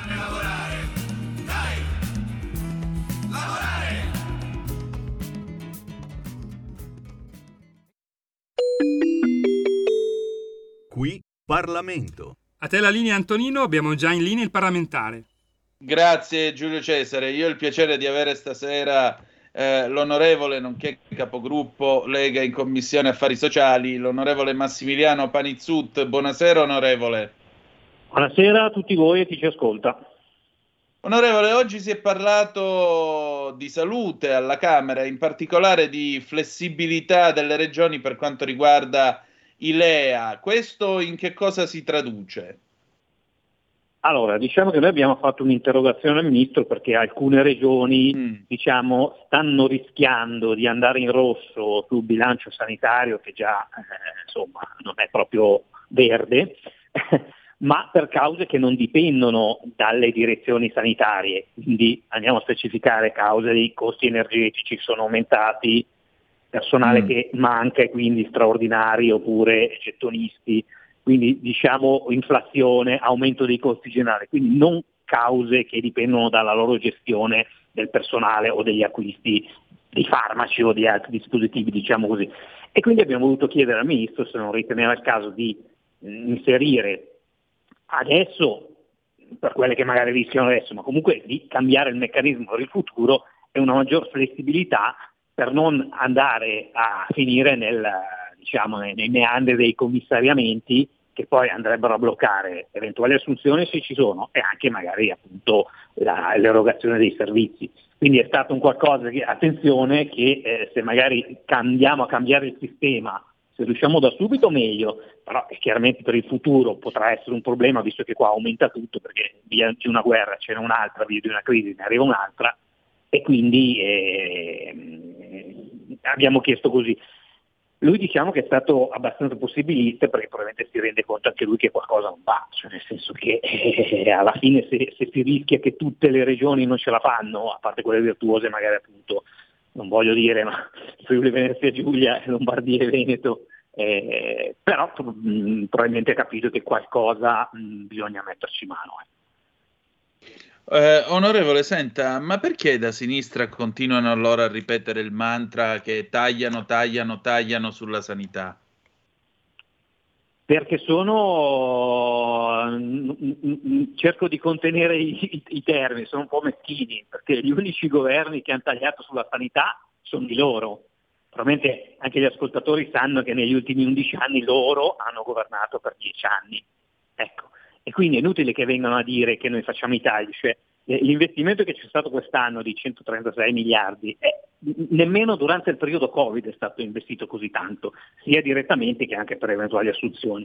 Quindi no- non possono dire così. Cioè, se avete sentito anche oggi attaccano anche il nostro ministro sulla disabilità per uno slittamento dei fondi che non si sono usati quest'anno, perché ovviamente la legge delega, mi occupo, seguo anch'io un po' la disabilità, la legge delega non è stata ancora, la stiamo facendo, non è che una legge delega si fa in 5 minuti e quindi c'è uno slittamento dei fondi e loro ovviamente dicono ecco vengono tolti, non viene tolto niente, alla sanità non viene tolto niente, che poi ci vuole di più, certo possiamo essere tutti d'accordo che ci vorrebbe di più, mancano i medici e certo se li paghi probabilmente la gente non è proprio incentivata ad andare a fare il medico, ma questo penso che, che- che sia una cosa che si trascina da anni e sicuramente non è che un governo di centrodestra che eredita tutto questo può fare in un anno, è un percorso che eh, stiamo buttando le basi per il vero cambiamento, però nessuno può pensare, soprattutto magari in Italia con i sistemi, di cambiare cose in un anno, poi una cosa così, ecco. Quindi dovrebbero Certo. almeno averla, cor- io so che poi eh, l'attività parlamentare è anche un po', si concentra, cacciara, perché abbiamo visto ieri che anche su, su, su, sul, sul, sul, rimandare in commissione il discorso del salario minimo e quindi fare ulteriori verifiche per non fare magari cose improprie, è venuta fuori una cacciara incredibile. Però, cioè, ragazzi, questi qui hanno governato dieci anni, non hanno fatto un tubo e adesso però hanno la soluzione a tutte le cose. Boh, io penso che gli elettori, i cittadini, gli ascoltatori possano capire anche loro che c'è qualcosa che non va, perché uno che è stato al governo e ha fatto quello che adesso noi ereditiamo, perlomeno dovrebbe stare zitto, perlomeno non dico che deve premiare eh, la maggioranza che la, la propria opposizione, ma perlomeno star zitto, o perlomeno non dire balle, perché quella roba sulla disabilità che stanno buttando in piedi è veramente una vergogna, perché non si taglia nulla, si aggiungono fondi, si fanno anche normative nuove per sistemare cose e migliorare e quindi eh, dovrebbero mettersi un mano sulla coscienza. Ripeto, penso che i cittadini siano in grado di capire come stanno andando le cose per cui eh, ben.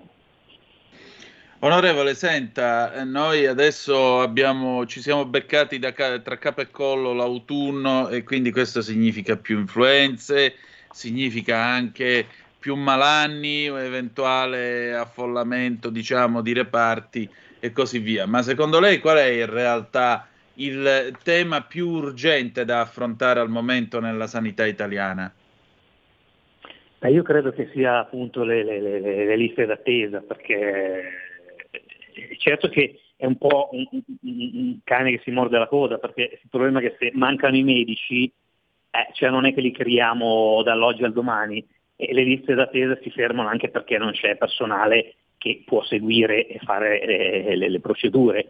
Quindi sicuramente non, guardi, faccio un esempio, dove abito io sono andati in pensione quattro medici di base e, e non penso che domani ne avremo i sostituti, per cui è un percorso che bisogna fare, chiaramente è un percorso che eh, impegna investimenti e quindi eh, se, guardi, se devo dirlo personalmente io avrei pensato che, che, che con un PNRR, dopo tutto eh, l'ambardan che c'è stato del Covid, io se fossi stato chi ha deciso avrei sicuramente messo più fondi per la sanità, perché eh, ricordiamo che sanità e istruzione sono la base eh, per vivere oggi e per il futuro di domani e per formare anche eh, nuovi, nuovi, medici, perché diciamo, ricordiamo che eh, il discorso del numero chiuso a medicina è la Lega che l'ha buttato in ballo di toglierlo. Per cui, sì, anche perché i medici da Cuba non ho capito bene a che cosa servano. Io vengo dalla Calabria, come può intuire, e, e, insomma, resto un po' esterrefatto all'idea che sia necessario chiamare i medici da Cuba. No, no, è, chi- è chiaro che è, è, è, un'emergenza, è un'emergenza che però appunto io non sono abituata a dare la colpa a quelli che c'erano prima perché quando sono io che devo gestire lì gestisco io. Però è chiaro che la, la questione dei tagli di prima eh, si ripercuote adesso, per cui adesso intanto va fermato il discorso dei tagli e poi abbiamo fatto investimenti. Il discorso è che se, magari su un'opera pubblica possiamo anche aspettare, e purtroppo sulla sanità non si può aspettare perché la gente ci muore.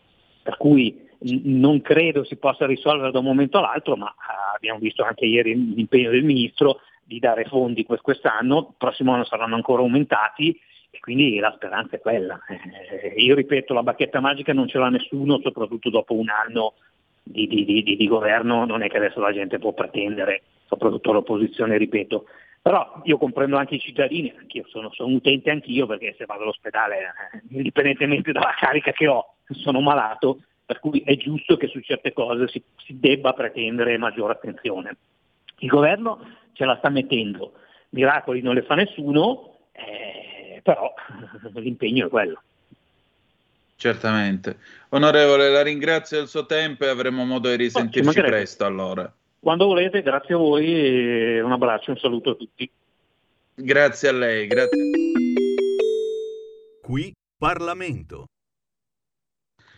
E allora, noi per questa sera abbiamo finito, è stato come sempre un giovedì molto affollato. Mi piace leggervi questo WhatsApp che è arrivato al 346 642 7756 da questo nostro ascoltatore, eh, intanto io non so chi tu sia, ma tu sei un genio perché guardate, eh, puoi mostrare la foto di quell'ascoltatore nella campagna?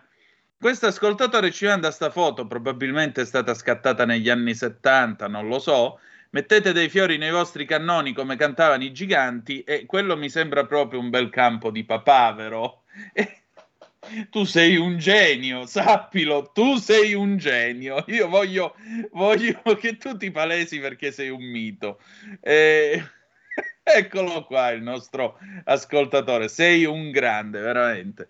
E poi voglio ringraziare e salutare Dino, Dino che ci scrive dalla provincia di Brescia. Mi fa molto piacere quello che lui ha scritto, lo abbraccio. Complimenti alla professoressa Preta per la lettura dell'immenso, questo sì immenso Dante Alighieri.